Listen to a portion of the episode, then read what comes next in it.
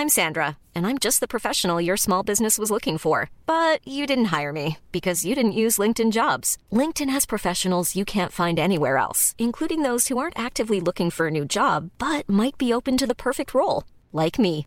In a given month, over 70% of LinkedIn users don't visit other leading job sites. So if you're not looking on LinkedIn, you'll miss out on great candidates like Sandra. Start hiring professionals like a professional. Post your free job on linkedin.com/people today. Heraldo Podcast, un lugar para tus oídos. El medallero, las noticias más relevantes de los Juegos Olímpicos. Durante la madrugada de este jueves 5 de agosto, Gabriela Agúndez se quedó a un paso del podio en la final de clavados en la plataforma de 10 metros. La mexicana quedó en el cuarto lugar. La competencia fue dominada por la china Kwang Hong Chan, quien con solo 14 años conquistó el oro con dos saltos que valieron la calificación de 10 por los jueces y provocaron la admiración de sus rivales en el Centro Acuático de Tokio 2020. Kwang terminó con 446.02 puntos, superando a su compatriota Yushi Chen con 425.40 puntos, con los que consiguió la medalla de plata. El bronce fue para la australiana Melissa Wu con una calificación final de 371.40. Agunde cerró su participación con 358.50, mientras que Alejandra Orozco se quedó con la sexta plaza con 322.05 puntos. Y a propósito de cuartos lugares, una de nuestras esperanzas en esta jornada era la sinaloense Daniela Gagiola, quien lamentablemente no pudo clasificarse a la última ronda en el ciclismo de pista y terminó en la cuarta posición del primer hit en semifinales. Daniela arrancó con el pie derecho, pero a una vuelta de concluir la competencia, quedó encerrada entre cuatro rivales por la parte interior de la pista y ya no pudo pelear por los primeros tres puestos. La mexicana terminó detrás de las ucranianas Lyubov Basova y Olena Starikova y la neozelandesa Eles Andrés a solo 97 centésimas de segundo de llegar a la final.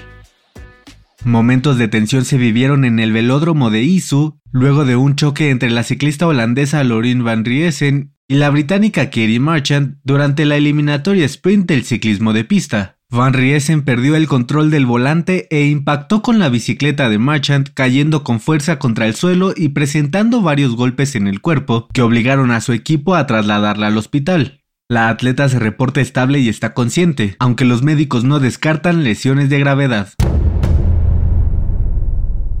Otro revuelo fue causado por la figura de un luchador de sumo en el inicio de los deportes ecuestres. Los jinetes de salto aseguran que sus caballos se asustan o distraen con la estatua que los organizadores de Tokio 2020 colocaron en el recorrido olímpico de 14 saltos. Parece una persona y eso es un poco espeluznante, aseguró el jinete israelí Teddy Vlog quien tuvo que detenerse antes de la barrera acumulando puntos de penalización. Siguiendo con la jornada de hoy, el karate hizo su debut como disciplina olímpica por primera vez en la historia, y la española Sandra Sánchez fue la ganadora de la medalla de oro. Lamentablemente, este deporte no se repetirá en la justa de París 2024, ya que se descartó del programa.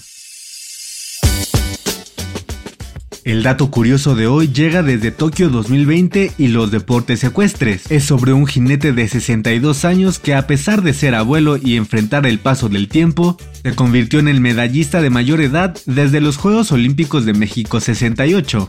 Se trata del australiano Andrew Hoy, quien consiguió su quinta medalla olímpica luego de finalizar en el tercer lugar en el concurso individual sobre su caballo Vasily de Lazos. Cuando empecé en este deporte estaba orgulloso de ser el más joven del equipo, bromeó Andrew quien ganó su primera presea en Barcelona 1992.